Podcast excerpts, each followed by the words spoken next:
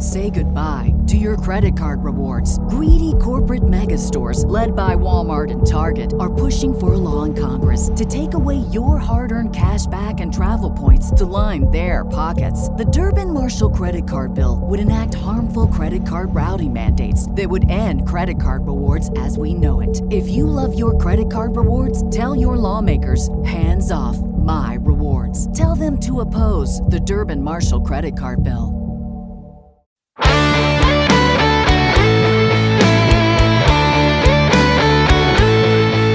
Welcome to the Baseball America College Podcast. I'm Teddy Cahill. Joining me today, as always, is Joe Healy. Joe, we are we're rolling along through October here. Uh, we got playoff baseball going. How uh, how do you kind of engage with the MLB playoffs?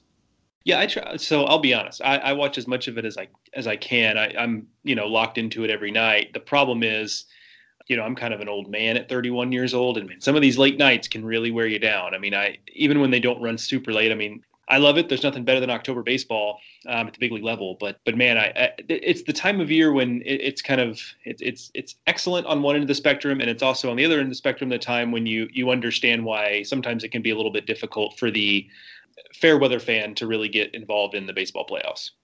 Yeah, it's uh, it's a fun time of year to be around the office. Uh, it's just a fun time of year with uh, with baseball in general. I um, compiled a, a list of all the the players on postseason rosters where they went to college, and I learned that the there are four schools tied with four four players on rosters. Uh, Joe, you haven't seen this list yet. Do you want to do you want to give a guess at, at any of those four schools? No. Okay. Um, I mean, I LSU. I don't know. I mean, LSU is on there. Yes. Okay. Uh, so it's it's Florida, LSU, Louisville, and Cal State Fullerton. Four four powers. Uh, no real surprises there. If um, you know, we're we're not talking about you know ODU has three. I think that that would that would stump some people if uh, yeah. if if I told you you know guess any of the ones with three. So yeah, it's uh, it's fun to to see these guys you know move on and, and then compete in in professional baseball at the highest level, and um, you know, always a good time of year for for college fans, uh, you know, to check back in with those players, and, and for you know, just for college players, I know a lot of coaches want their guys to be watching as much baseball as they can this time of year because, uh, you know, obviously this is the best doing it at at a high high level every night. So it's a it's a very exciting uh, time of year. Uh, we are not going to talk too much about the playoffs, though. You can check out um, during the playoffs. Baseball America has a daily podcast with JJ Cooper and friends, um, kind of a revolving cast there, uh, breaking down what happened uh, the previous night. So if you're interested in that, it, it's in your Baseball America podcast feed. So you can check that out. Today on the college podcast, we are going to have Georgia shortstop Cam Shepherd join us. Uh, Cam is a senior this year. He made the decision uh, pretty quickly after Georgia's season ended last year that he was going to be coming back for his senior year, and you know he's he's going to lead a, a, very talented Georgia team, uh, at least from a defensive standpoint. He um, he's just been a, an absolute lockdown shortstop really from day one for the Bulldogs, and that's very vital to their pitching and defense philosophy. There, I think a lot of the attention on Georgia this year is going to focus on Emerson Hancock and Cole Wilcox in the rotation.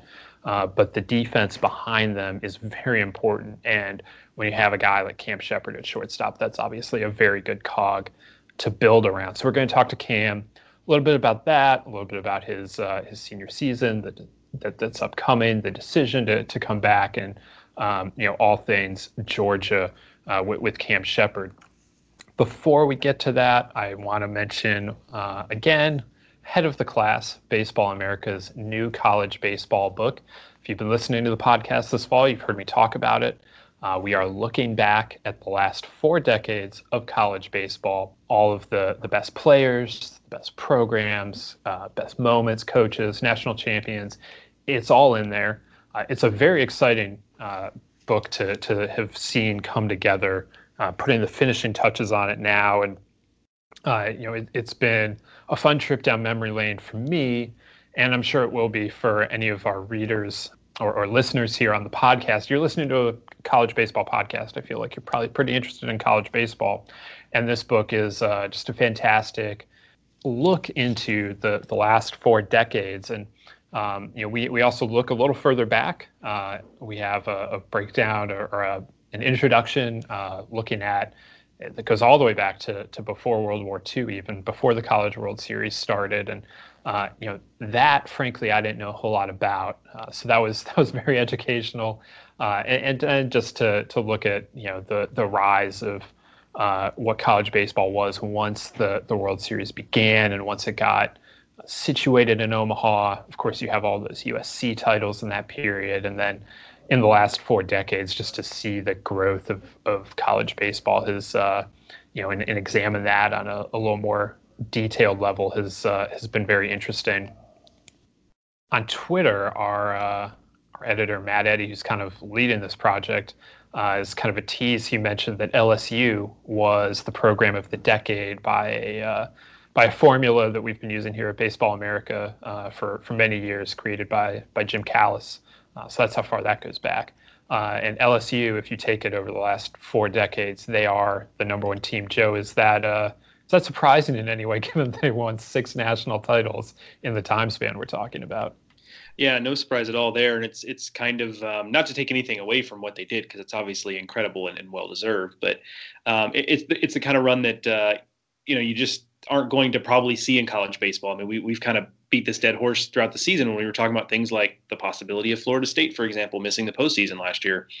Is just the parity is such that you know in college baseball there's no uh, there's no real guarantee year to year of your level of success, and certainly that level of success, um, I think, will probably be something we don't see ever again. I mean, there are other examples: Arizona State, once upon a time, USC, once upon a time.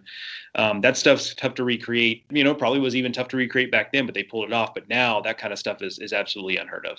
It's truly remarkable, and it, it, you know, Skip Bertman instrumental in that, but it's obviously transcended uh, that that one amazing dynasty that that he created there. That what they've done to keep it going, and what Paul Mainieri has done to to keep them going uh, in this decade has been truly remarkable as well. I know that uh, their fans want more than the one national title he's delivered in the last ten years, but you know they're they're always one of seems like every year they're a national seed and, and in Omaha or in the mix. And so I, it's uh, it's getting harder to win a national title, as we've said. Uh, but what they what LSU has accomplished over the last uh, 30 or so years, um, very very impressive. And so I think that fans of, of the LSU Tigers would will be very interested in the book. But anyone again that's listening to this podcast, you're you're a college baseball fan. I, I think the head of the class uh, our, our new college baseball book will uh, very much interest you, and you can pre-order it at store.baseballamerica.com. With that, I want to uh, just kind of let's just get to this uh, this interview we have with Cam Shepherd, who we're very excited to talk to. Again, Georgia comes into the season as a national championship favorite, and Cam Shepherd is is going to be back at shortstop for the fourth year for the Bulldogs, looking to lead them back to Omaha, where they have not been uh, in the last decade. So let's hear what Cam has to say about this upcoming season and, and how the Bulldogs are progressing this fall. Today on the Baseball America College podcast, we're excited to be joined by Cam Shepherd, Georgia shortstop. Cam, how uh, how excited are you that, that we're into fall, and I assume you guys are, are starting to, to really kind of get rolling here uh, with fall practice? Yeah, it, it's it's been pretty cool. Um, I mean, it's been a long time coming. You meet with individuals and workouts and everything like that. Uh, kind of getting into inter squads and all that kind of stuff. it's exciting for the team and exciting for myself, and uh, just ready to get after it. So last season, uh, the season had barely ended. I feel like by the time you uh, you'd announced your decision that you were going to come back for your senior year, was that an easy decision? And, and kind of what factors did you consider while you were making that decision? Yeah, uh, it was it was a really tough decision. Uh, like you said, it was it almost seems like it was right after we ended. Um, but as soon as the season kind of came to an end, we got knocked out of the tournament. Uh, I kind of just thought like some, something in my heart was missing. Um, and so by the time I before I tweeted it out, I was kind of thinking of like, what what is it? And I've always had two goals uh, coming into college. One, obviously, I want to play professional baseball and make it to the big leagues. But the other one was also to get to Omaha. Um, and you know that was just kind of like the basis of my decision is I wanted to give it one more shot to get it to Omaha, uh, and I think we have a chance to do that this year with this team. And uh, so that that that's that's where my heart was leading me, and that's what I that's what I decided to do uh, was to give it one more shot and give it my best to get to Omaha. Yeah, I, the, the decision announcement was even before the draft. Did that? So you, you didn't even care what, what the draft had to say. Was that? Uh, did that surprise even you that, that you didn't want to wait that long? Uh, no, I mean, I, I, I talked to my dad about it, my family, um, and I didn't, I didn't want to send anyone mixed messages or tell someone I was going to sign and then back out last minute and kind of like not seem like I was committed. So I thought it'd be best just to get out front and just to let everyone know, hey, I, I'm going to go back to college. I'm going to, that's what my heart's telling me. I want to get back to Omaha or go to Omaha. Uh, so I just didn't want to send anyone mixed messages of like seem like I'm almost backing out on them for whatever reason. So that's why I went ahead and did it before the draft. You alluded to it in your first answer that uh, you know your goal is to get this team back to Omaha, and, and you guys are, are going right. to be a team that's looked at as, as having that opportunity. Right. How exciting has it been to, to, have been a part of a core group of guys that's really brought Georgia baseball back to national prominence? Because when you came into the program, it was, I mean, frankly, a program that was kind of in, in need of a jumpstart. So it has to be kind of cool for you to know that you're one of these guys that's brought it back to this point. Yeah, I mean, it's it's been really cool uh, just to kind of see it transform in front of our eyes and kind of be a part of that. Um, like you said, my freshman year, we we weren't the we weren't the best. Uh, didn't have a great record, and then going into sophomore and junior year, we really turned it around, and you know that's pretty special to be a part of. Um, and I think that kind of gave me even more motiva- more motivation to, all right, let's get this team to Omaha. Let's finish this thing. I got one last year. Let's let's get to Omaha, which is the ultimate goal. What kind of vision did uh, Scott Stricklin kind of present to you while while he was recruiting you that that made you want to jump in with the Bulldogs? Uh, I mean, pretty much that the the group of guys or my recruiting class is the recruiting class that could kind of turn it around. And if you ask of the guys before me, I'm sure they got tired of Coach Stricklin saying that. uh, but yeah, he he pretty much just said like, this is the group, this is the group we've been waiting on, this is the group that can turn this program around. And I think we we came in with a lot of confidence. And yeah, we struggled a little bit freshman year, kind of getting used to the the level of SEC play and the the amount of games that you have to play. Um, but yeah, he just pretty much said like this is the group that he's been looking forward to, and we came in with a lot of confidence, and that's what we tried to play with on the field. So Teddy mentioned it in the introduction that you guys are are, are rolling with fall ball now. Um, you yep. know, yours is a team that has some absolute horses on the mound. Uh, yeah, so yeah. when you guys are doing inter squads, who, who's the guy that when you step in the box, you just know that is not going to be a fun at bat? Um, I probably, I mean, obviously either Emerson or Cole. Uh, but at the same time, I wouldn't necessarily say it's a, it's not a fun at bat. It's almost more fun because you know, like this guy's a dude, and it's it's a chance to see that in on your own team, uh, and it, it put kind of gets you to get up for the challenge. Um, so that's kind of how I approach it. Uh, not really that it's something that's not going to be fun, and if and if he beats me, he beats me. Um, but I'm going to give it my best effort, and it's fun to be challenged and that kind of stuff. You've started every game at shortstop since you got to Georgia. Yep. What allowed you to be that prepared to to go right when you got there as a freshman? I think it's just all mental. Um, over the course of the season, there's a lot gonna be a lot of ups and downs, but I think mentally you kind of just have to approach every day exactly the same, whether you're 0 for 4, 4 for 4. Uh, you kind of just have to stay even keeled, and that's kind of how I approach it. And that's I feel like that's allowed me to be ready for every game. I'm not. I don't really get up or down, uh, and I just have the same pregame routine and just go about it that way. And yeah, that's. I mean, that's pretty much it. Just stay even keeled and just to take everything like it's a new day. Do you think that approach helped you last year in the SEC tournament? You against A and M, you guys were were getting no hit, and then you, are able to come back and you hit the walk off in that game, if I'm remembering this right. Um, yeah, yeah, yeah. Is that is that what allows you to have success in that kind of situation? Yeah, I think I think for sure. Um, I mean, no matter how big the moment is, at the end of the day, you're still playing the game of baseball, the game you love. So why why put added pressure on yourself and say, oh, this pitch is I've got to do something with this pitch, I've got to do something with this at bat? Because at the end of the day, yeah, you might look back on it and say, wow, if I would have done this differently, the game could have been differently. But there's so much. There's you still have to get 27 outs, or you have to still make 27 outs. So I just think taking the, every at bat and every pitch as, as the exact same, I feel like it helps me be successful in those kind of situations.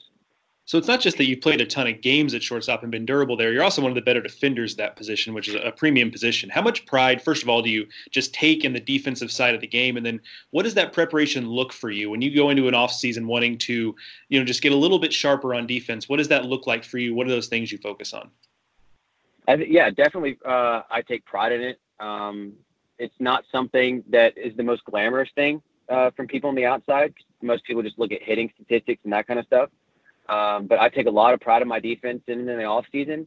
Uh, I just feel like it's all about getting good reads and a good good first step. So that starts as something simple as diet, uh, staying on top of that. So yeah, I can, I can stay quick in the field, light on my feet. Um, and pretty much just a lot of speed and agility. Try to keep my feet fast um, so I can feel the ball with my feet, and then more. And then you start getting into hand-eye coordination. So you start mixing in feet drills and hand drills and just that kind of stuff. Try to stay uh, consistent with that kind of thing, and uh, just go from there. Yeah.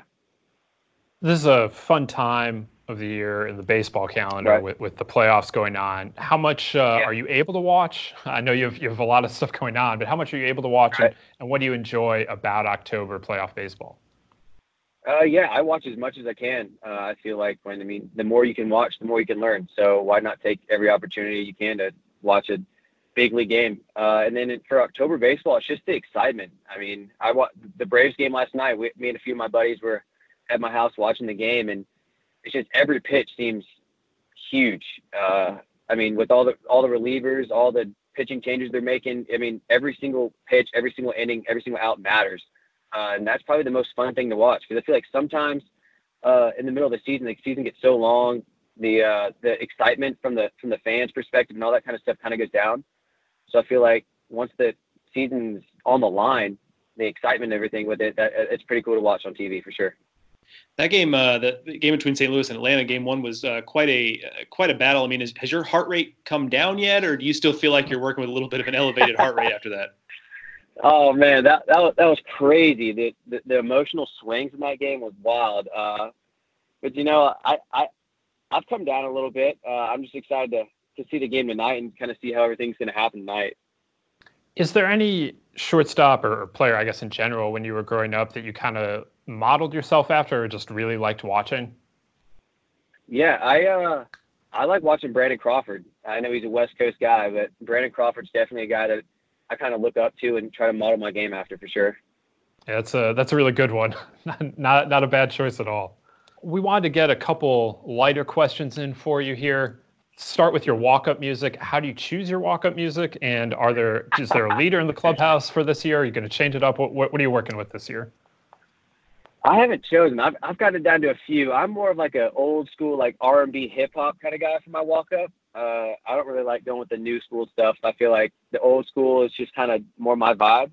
Uh, but I'm debating between a few, and I haven't quite decided yet. But I, I got a, I got a little bit of time to try to figure that out. And usually everyone tries to kind of have a little fun with it, tries to represent kind of who they are off the field, a little bit of personality. Uh, there's not really one guy that kind of leads that. Everyone's kind of just on their own, just picking whatever they want, feels like is best for them. The uh, so I'm going to jump in. And we're gonna we're gonna take a little bit away from baseball and talk about something else I enjoy, which is food. Um, oh, what's yeah. the eh, what's the best Athens lunch spot? Athens lunch spot. Uh, I'd probably say a spot called Cali and Tito's that's probably my go-to for lunch. It's uh, it's like a Caribbean t- type joint, and it's like so I get like a chicken quesadilla, and you can sit outside, and it's and with the Georgia weather right now, it's a little hot, but if it cools down a little bit, that's definitely the go-to. Yeah, I, I can certainly. Uh, that that sounds about right. I mean, any place where you can get like a like a taco or a quesadilla, something like that, and you get a little bit of outside eating potentially. I mean, that's when you really kind of. I feel like that's when you really hit the sweet spot. Oh yeah, for sure. Can't go wrong with it. On, on a similar line, when you're at Chipotle, what what's your go-to order at Chipotle? Chipotle, gosh dang, that's my favorite place. I don't know how you guys do that. uh, you know, but I'm a, I'm a pretty simple guy. I pretty much just go with the pinto beans, and I go extra chicken on it. Got to get a little extra protein, and then I just go cheese. Three things, plain and simple. That's uh, that they must love you there. That's that's so so right through the line. Yeah, I, I give them a little break through the line when I come through. and uh, who would you say the toughest pitcher you faced in your career is? I mean, there are a lot of really good pitchers in the SEC, a lot of good pitchers on your own team, even. But who, who do you think the toughest pitcher you've faced is? Hmm, I'd probably say Casey Mize. Casey Mize for sure. I mean, he, he could run it up there pretty good, and then he'd throw that splitter on you, and it'd just fall right off the table. So I would, I would definitely say Casey Mize. All right, we got one more for you here, Cam. Just yeah, what's sure. your favorite part about being a part of, of, Georgia? I mean, that's a it's a great college environment, great college town. What's your favorite part of, of being a student athlete at Georgia? Uh, I would definitely say just being around the guys. Honestly, I mean, we got a lot of talented guys on the team, but they're all like great individuals. Uh, I mean, we we hang out all the time off the field, just pretty much doing whatever. Uh, and I don't think I'd want to be with any different group of guys. Um, just every, everyone's really down to earth, good guys, and that's that's what I enjoy doing.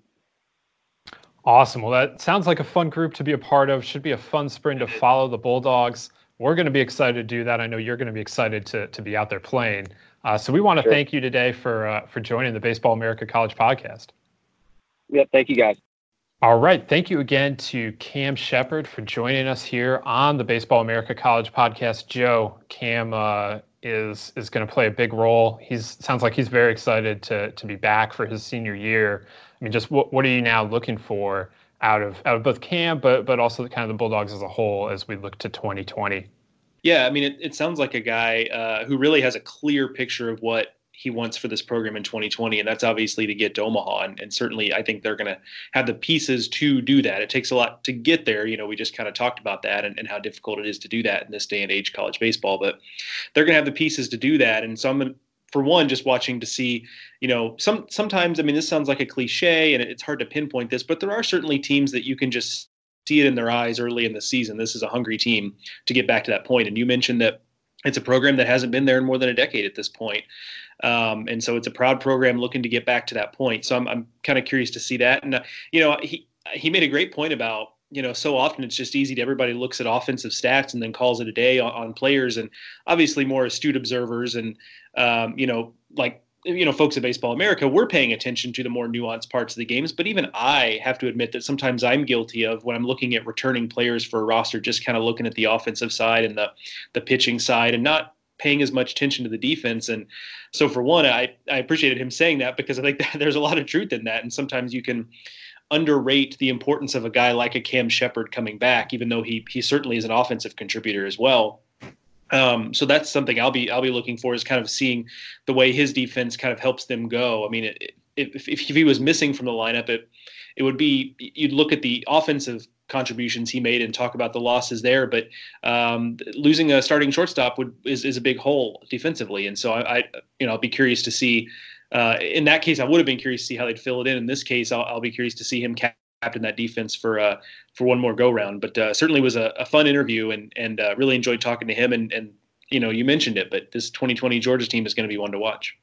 Yeah, I mean that was uh, something that I remember talking to uh, Scott Stricklin about last year was, you know, Cam Shepherd hit like 220 last year, I think it was. And at times it was worse than that. And everyone around Georgia knew how important he was to the team, how, how uh, you know, vital it was to have him in there. And, uh, you know, Stricklin was talking about just, okay, yeah, the, the batting average is not what it was in years past necessarily, but, you know, you look at what he does defensively and he's always impacting the game. And you know, to his credit, he went through a bit of a slump. Um, I think it was in like March and April. Came out of it near the end of the season, and uh, like I mentioned during the interview, he had a big walk-off home run at the SEC tournament. You know, it, he's a he's a huge piece to have back for them. I like I, again, I, I do think a lot of the attention this year is just going to be on Hancock and Wilcox because those are two guys that can go in the top 10 picks in the draft.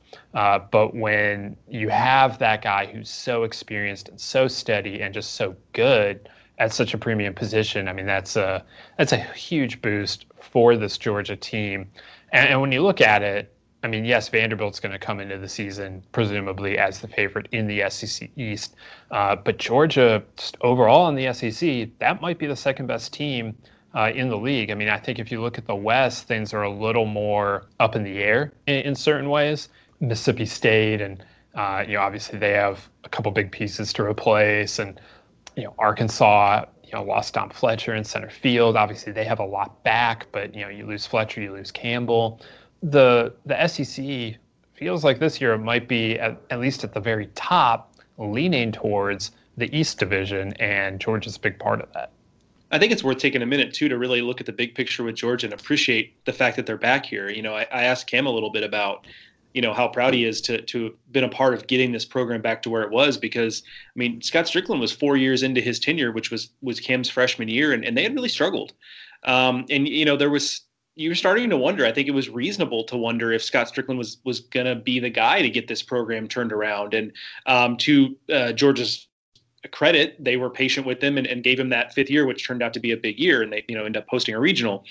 Um, but it was this was felt like it was very close to not really coming together. And, and, you know it's funny to hear cam mention that hey he sold us on this is the class i've been waiting for.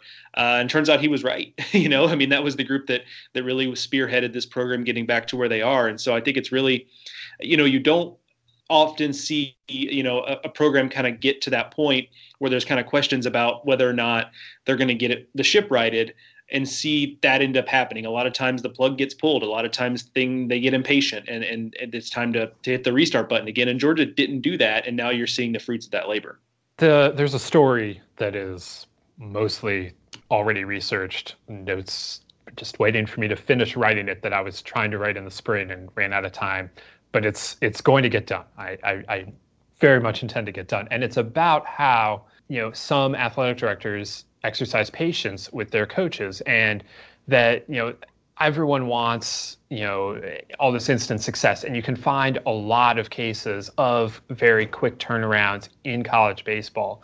Uh, obviously vanderbilt uh, you know 15 years ago now uh, tim corbin takes vanderbilt to super regionals in his second season after vanderbilt hadn't made uh, a regional appearance in something like 20 years. Butch Thompson at Auburn turned that real quick. But there are places that you can't turn as quickly. And you know, if you look at what Arizona State has done now, if you look at what Georgia is doing, uh, you know, I think those are two places where there was a lot of talk about hot seat, a lot of talk about like, is are these guys the right guys for the job? Can they get it done? And then given a little bit of patience from their athletic directors, they now are getting it done. And when I was talking with uh, with Coach Stricklin for that story, you know, he talked about uh, what Cam mentioned that he just kept saying that you know we just got to get to this class, we just got to get these guys in here, we got to get there, and then we'll be fine. And just the way that college baseball recruiting now works, where you know it's you you know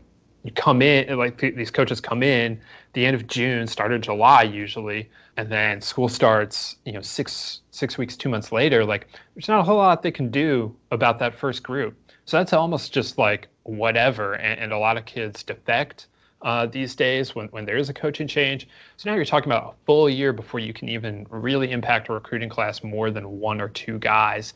And then even then, most of those kids are already locked in because signing day is in November. So you're hiring a coach who effectively can't do much with their first two classes. There are some exceptions to that, obviously. I know that that, that can be worked around, but it, it just makes the, it, that it that much harder for a place, especially in a powerful conference like the SEC, where to go up, somebody ha- you, you have to be passing really, really high end schools. And, and so that's what, what Georgia did. And, and this class, Shepherd's class, uh, you know, it really kind of was was the impetus for, for this program to, to start moving in the right direction. They still finished under 500 his freshman year, but then uh, you know his sophomore year they're able to host a regional. Last year, uh, again they take another step forward. They're the number four overall seed in the NCAA tournament, and of course it ended uh, not the way they wanted it to, getting upset by Florida State. But you can see the progression and now, I mean, they looked like an Omaha contender last year, but now they certainly look like an Omaha favorite. We're talking about a team that is probably going to rank in the top five of the preseason. So, I, you know, the, there's a lot on Georgia right now, but the it, it is very interesting to just watch the progression, the steady progression, really, of the program over the last three or four years. All right, so we talked about Georgia with regards to interview we just did with Cam Shepherd and you know, Cam Shepherd has a chance to be a really impactful senior, and I don't know if this is a trend in college baseball because I mean there have been seniors playing college baseball throughout college baseball history, but for a while there, it felt like there were just a lot fewer seniors on you know highly competitive teams that could go out and, and, and compete for spots in Omaha, uh, at least among the power conferences. That there would it got to be the point where if you were a drafted junior, you were going to sign probably because there just wasn't much leverage for you coming back as as a college senior. And while that that part remains true, it does feel like we have more players choosing to return for their senior seasons around the country, but you know, especially in the SEC. You know, last year, of course, Vanderbilt wins the national title with half a dozen seniors on the roster. Uh, some really impactful ones like Ethan Paul starting every day at shortstop, Julian Infante continuing to be a part of the lineup that he was in every day for four years, and Patrick Raby on the mound ends his career as you know one of the um, you know best starting pitchers statistically in, in, Vanderbilt history in terms of wins and, and games started and, and things like that.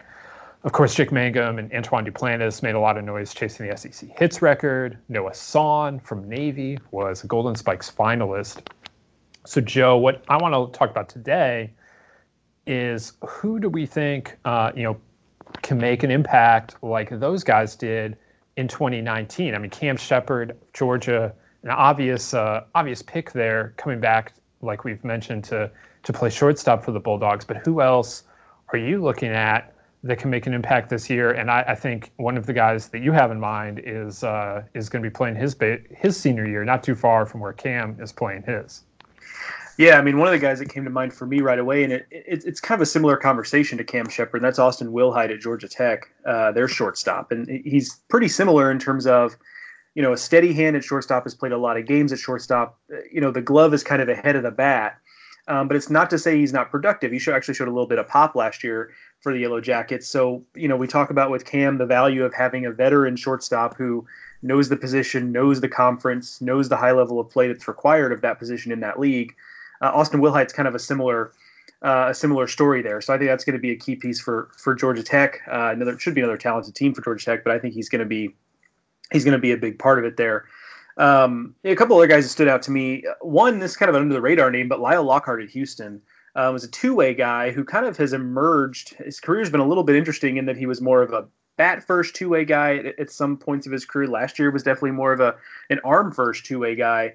Uh, kind of led the rotation for the Cougars last year, and maybe was like a little bit over his skis in the role. He didn't he didn't do poorly by any stretch of the imagination. Mid threes ERA, ended up throwing 80 plus innings for him that's not to say he didn't do well, but it, it, feels like maybe there's a little bit more there. Last year, maybe he was a little bit green for that role, uh, but he had some big moments for them. So I'll be interested to see if he kind of takes another step forward in his development there. Uh, Rankin Woley's a name that came up to me. Auburn's going to have a couple holes to fill offensively. So a guy like Woley, who's not only been in the battles with Auburn, but also previously was at LSU. So he certainly is no stranger to the SEC. I think he's an important piece there. Uh, the FSU bullpen has a handful of guys: Antonio Velez, Clayton Kwiatkowski, Chase Haney. Those are all really veteran guys who've thrown a lot of innings. Duke is the same way. Uh, Chase Cheek was the guy that stood out to me. You know, really athletic guy, good, you know, good bat, uh, good speed. Led the team in steals last year. Uh, but two-way guy Matt Mervis is also a senior. Bill Chilleri is a senior. Um, and one more was uh, even more under the radar than Lockhart is Mike Antico at St. John's. Uh, hit almost 400 last year. I think he's hitting something like 350 over his career. Been a four-year contributor for the Johnnies. Uh, he'll be back for one more go around. Um, you know, he kind of made their offense go last year on a team that they really kind of struggled to score runs. So uh, with a little bit of help for him there, maybe his numbers are even a little bit more. Or even show a little bit more improvement as a senior, but uh, you know I don't know that this senior class necessarily. I mean, we knew going into the season that Jake Mangum and Antoine Duplantis and Noah Song were bona fide stars at the college level. And this year it feels like there are some of those guys. I know you've got some on your list that have already made big impacts in college baseball, but it feels like there maybe aren't those upper crust guys who are already bona fide stars. And we're kind of betting on projection or betting on guys that maybe had some down years, on uh, betting on guys to rebound from that. And, and that's what we're looking at with this senior class as opposed to what we saw last year. Yeah, there's definitely not a guy like a Mangum uh, or Duplantis that you know is going to be chasing such a prominent record. You know, and, and of course Jake Mangum last year was the most famous college baseball player in the country. That does not exist in this year's senior class. Uh, I like the Antico call. Uh, I heard some really nice things about him up on the Cape Cod League. Uh, this summer. And I, I, think that if St. John's is going to make any kind of noise this year, I think, and, and they definitely can, I think he's going to be a big part of that. So I, I like that call. Lyle Lockhart, going to be very interesting. And like you said, how's he going to get used?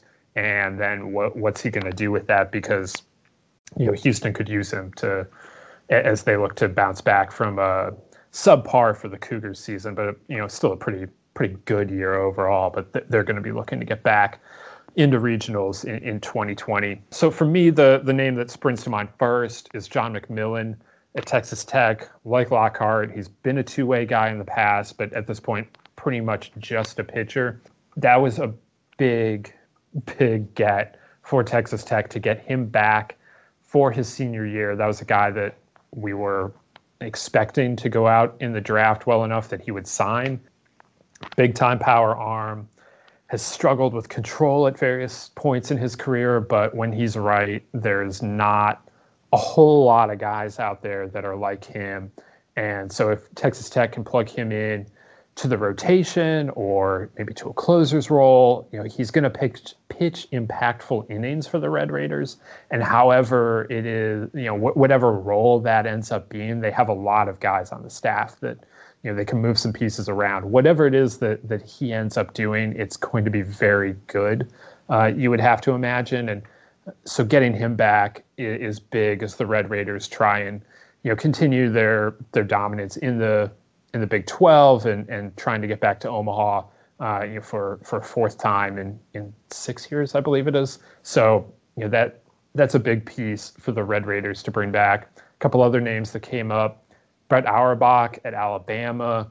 Um, if the Crimson Tide are going to take a step forward this year and compete to get into a regional, I think he's going to play a big role. He was very good on the Cape this summer, super versatile. I think he's going to be a pretty interesting senior sign in the draft this year just because of that versatility and the ability to get behind the plate and what he showed on the Cape just in terms of putting the bat on the ball. I, I think that that's a that's a guy that some teams are going to be looking at taking in the in the top 10 rounds or at least early on day three just to get him into the system and, and, and see what he can do in pro ball.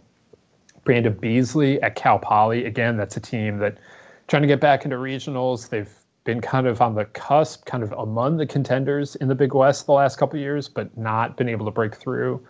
You know, Beasley, they, they have, they've always had uh, good hitters there under Larry Lee, I think the Mustangs are very intriguing this year, and to have a guy like Beasley back in the lineup is significant for them. Austin Langworthy, again, one of the more famous freshmen on this list. He, of course, hit the home run that sent the Gators to Omaha two years ago. He's back. I'll be interested to see how he gets used. Again, that's he, he's been a two-way ish guy, almost exclusively an outfielder, but he pitched a lot more on the Cape this summer, and maybe Florida uh, can use him out of the bullpen this year as a left-hander. Uh, certainly, we know what he can do with the bat, and he's coming off. he didn't really have the junior season, and I think people were expecting him to. I think people were looking for a breakout from him, and you know maybe it comes this year. So he's definitely one to watch. And then uh, in my alma mater, Ball State, John Baker coming back. He was overshadowed last year by Drey Jameson Baker was banged up a little bit out of the out of the shoot, but then wound up, uh, you know, being an All MAC first team pitcher, very good pitcher for Ball State. It was surprising to see him fall as far as he did in the draft, and ultimately that led to him coming back to Ball State, and you know that gives them a very experienced arm to to lead the staff. Uh, we talked last week about what Central Michigan's potential is in the MAC. Well you know, if Ball State is able to challenge them, it's going to start with uh, with John Baker being, uh, you know, a, a, big time force for them on Friday nights, and just having that experience to to go up against any lineup uh, around the country that, that that he may face. So, I don't know. That's uh, that's what eight to ten guys that that we've kind of thrown out there as as potential impact seniors. You know, we'll see which ones of them pop, but you know, Joe, what kind of what do you make of the the overall trend to seniors becoming maybe a little more important in, in some of these uh, national championship contending clubs? Yeah, I think it's kind of what we've talked about on the podcast before, and it's just that I think there's more emphasis put on going to college and staying in college in the same way that I think players are seeing the value in, um, you know, if there may be an unpolished product coming out of high school and, and perhaps they get drafted, but maybe they feel like their ceiling's a little higher, they go to college, kind of polish off a little bit, and then try to jump in the in the draft. I think in a similar way, I think um, you know, to your point about it used to be kind of a sure thing if you if you get as a junior, if you get drafted, um, oftentimes you're you're kind of looking at signing or looking for an excuse to sign. Uh, now maybe players are taking a step back and, and saying, you know, I believe in my talent. I believe that I, if I get into a minor league system, whether it's this year or next year, I'm going to move up the system because I believe in the talent I have. Let me go back, work on my craft a little bit, get a degree, and then come out next year and be a little bit more mature, a little more ready, and like I said, if if if if, a player believes in himself that he's going to move through the system, there's you know this year versus next year. Uh, in the end, if they end up being a big leaguer, uh, they're probably not going to look back at that one year and, and, think about the year they missed riding buses in, in minor league baseball. So I just think there's a greater value put on coming back and honing your craft. And I think also from I think the other side of it, I think the programs and these coaches are are you know really putting an emphasis on finding senior leadership because at the top programs you know you're not really used to having quality productive seniors on your roster. You might have some some guys who have been you know walk-ons who have lasted or, or kind of just uh, program players who play part-time roles. But i think now we're seeing coaches put an emphasis on trying to as as you often hear in, in basketball you know get old and stay old and sometimes that's finding players who you think are going to be around for four years the guy who's maybe not as projectable but can be productive at this level and filling your roster in with guys like that um, and, and the value that provides, you know, just in terms of the maturity and the leadership aspect and the experience. And experienced teams win in the postseason. We've seen that time and again. It really is unfortunate that the draft works the way it does for these kids. That you know, if you come back for your senior year, you kind of have to understand you're not going to be seeing a, a significant signing bonus just because you have so little leverage at the negotiating table. But as unfortunate as that is for the players, and there's a lot of unfortunate financial realities in uh, professional baseball, but it is good for the program. Uh, it does give kids an opportunity to, to, finish degrees in a lot of cases, and you know just enjoy being a college student because uh, you know they're like you said, you know the alternative is out there riding buses, you know in, in the Sally League or, or the Appy League or something, and if you can go and, and go back and, and play in an SEC Stadium or you know wherever you've been for the last few years, a very comfortable place, uh, um, and, and a place where you know you, have had a lot of success. I, I can certainly understand why uh, you would want to finish your college career and take another shot at, at a championship or, or improving your draft stock or, or just improving development and, and gaining a degree, whatever it is uh, that these these players are after. I you know it's uh, it's exciting to see, frankly. I mean that that Vanderbilt had six seniors come back last year. I, I think that's cool, and um, you know, so we'll see if that continues. It's uh, it's certainly good for the programs that can get that leadership back. Now it is October. You know, frankly, while the college baseball calendar is heating up a little bit, just in terms of fall ball, this is still uh, a little bit slower time on the calendar. And Joe, I know uh, this is a time when when you uh, and I can uh, catch up on you know some TV viewing, some music listening, maybe that we haven't been able to get to uh, in the first half of the year. So what what are you looking at? Um, you know, when when you have a chance, what kind of what what are you dialing up that you know maybe you haven't been able to get to earlier in the year? Well, I have uh, two important off seasons uh, in my life. One of which is, of course, the uh, you know the, the the the baseball off season, specifically the college baseball off season. But then there's also the off season for the bachelor programming. Um, I'm a big bachelor fan. It's a uh, guilty pleasure of mine. Although you know, like I feel like there's not the shame that was used to be associated with being a bachelor fan. If if you're a man, you know, there used to kind of be like this like this shame about it, and it was you know, oh well, I watch it with my girlfriend or my wife or or what have you. Um, it just feels like there's not that anymore. I mean, goodness gracious. I mean, during the, whenever the bachelor's going on or bachelorette or what have you, I feel like every college football or college basketball beat writer that I follow on Twitter is also tweeting about the bachelor. So I'm certainly far from alone on that. And I actually started watching it because my sister was into it, and me and my sister are like 11 years apart. And so like when she was I don't know, 15 or 16, and I was in my late 20s. We just didn't have a lot in common. So I started watching it so it would give us something to talk about. And then I got hooked. And so that's where I'm at. Um, but that has ended. They, they do Bachelor and they do Bachelorette and they do a show called Bachelor in Paradise. Um, those are all over. Um, so lately, I've gotten into this Bravo show called Below Deck, which is a show that follows, reality show that follows the people who operate, that charter yachts for really rich people. So these really rich people will pay like you know, 200 grand to charter a yacht for three or four days. And so it follows the deckhands and the stewardesses and the chef and the captain as they like cater to these really wealthy people. And it is like super lowbrow reality television, but it is fantastic. It's just like such a interesting ecosystem to follow. Like it, it's a world that I have never experienced. I'm clearly not wealthy enough to charter my own yacht. I have never worked in that industry, so it's it's like a world that's like completely new to me. So it's kind of like learning about an industry while I watch these people have drama and like try to hook up with each other and you know go out and party when they're in these places like you know in Croatia and Greece and the south of France and stuff like that. Um, so that's kind of what I've been barreling through lately. Um, I did not intend to land there. Uh, it was not something I sought out.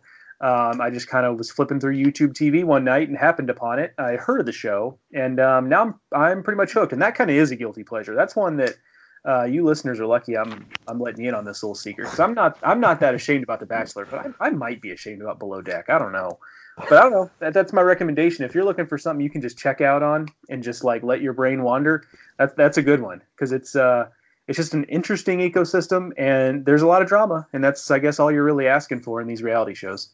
I can't say I've checked that one out, uh, but you know, it, sounds educational, so that's a that's a positive. You're learning about maritime laws. You can write it off as that. uh, so because it's October, I, I, suppose mine maybe is a little more topical, but I, you know, it doesn't have to be Halloween season for me to be interested in zombie shows slash movies. I've definitely seen not every zombie movie because there are a million of them, but a lot of them.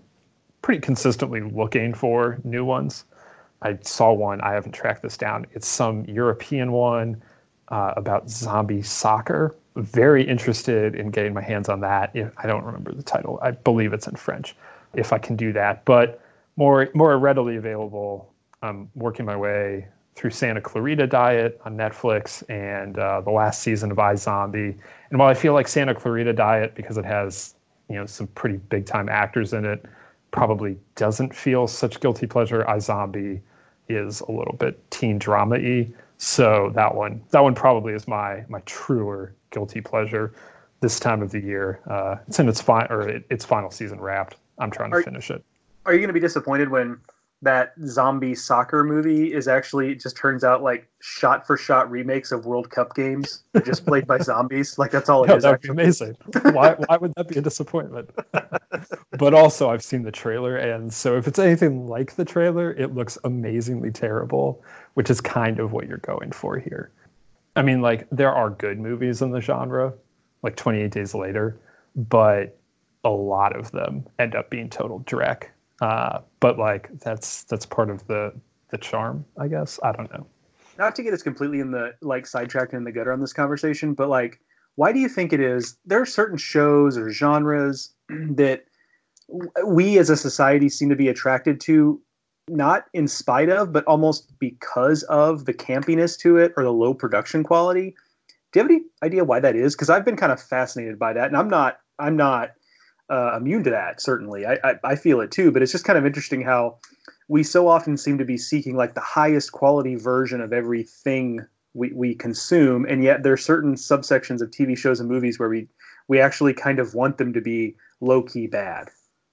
Yeah, I don't know. I'm not a sociologist, Joe. I uh, took Soc 100, I think it was, and um, that's that's about my exposure to uh, to that. So if any of you guys out there listening are sociologists, yeah, sociologists, sociologist majors, maybe even just a minor, and want to weigh in on that, you can uh, you can hit us up on Twitter. That's probably the easiest way to get hold of us. Joe is at Joe Healy BA. He would he would be very interested in hearing the answer. Yeah, please. that's not that's not as well. But yeah, that's definitely. not a lie. I would really like sociologists to tweet at me and tell me why we enjoy campy television and movies. if there if there's an article we can read, you know, something like that. Joe is at Joe Healy BA. I am at Ted Cahill. Let us know if you have other questions uh, about various pop culture or college baseball adjacent things. You can address them to us there as well, and we may address them on a future show of the Baseball America College podcast. And so, to find these future episodes that I am discussing uh, or, or talking about here, make sure you are subscribed to the Baseball America College podcast on your favorite podcast app, whether that's Stitcher, Apple, Spotify.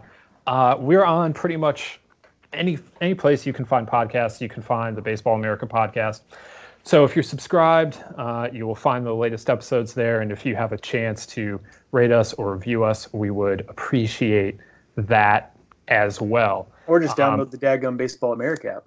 You can also download the Baseball America app, which has a little tab for podcasts in it. So they all feed into that as well. So whatever your preferred delivery method is, we got you. And speaking of things that I'm supposed to be pitching, Head of the Class, Baseball America's new college baseball book. Uh, make sure to check that out. You can pre order it at store.baseballamerica.com.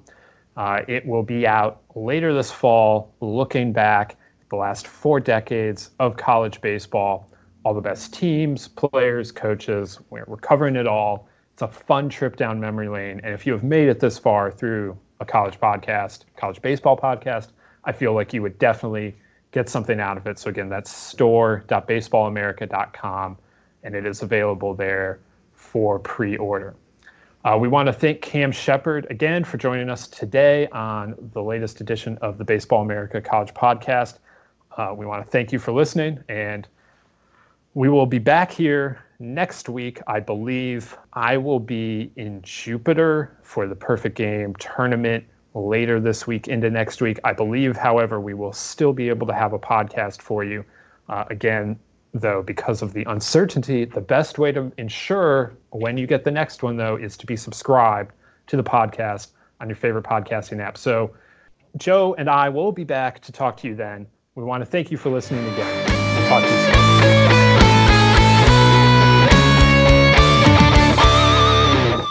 Say goodbye to your credit card rewards. Greedy corporate mega stores, led by Walmart and Target, are pushing for a law in Congress to take away your hard earned cash back and travel points to line their pockets. The Durbin Marshall credit card bill would enact harmful credit card routing mandates that would end credit card rewards as we know it. If you love your credit card rewards, tell your lawmakers hands off my rewards. Tell them to oppose the Durbin Marshall credit card bill.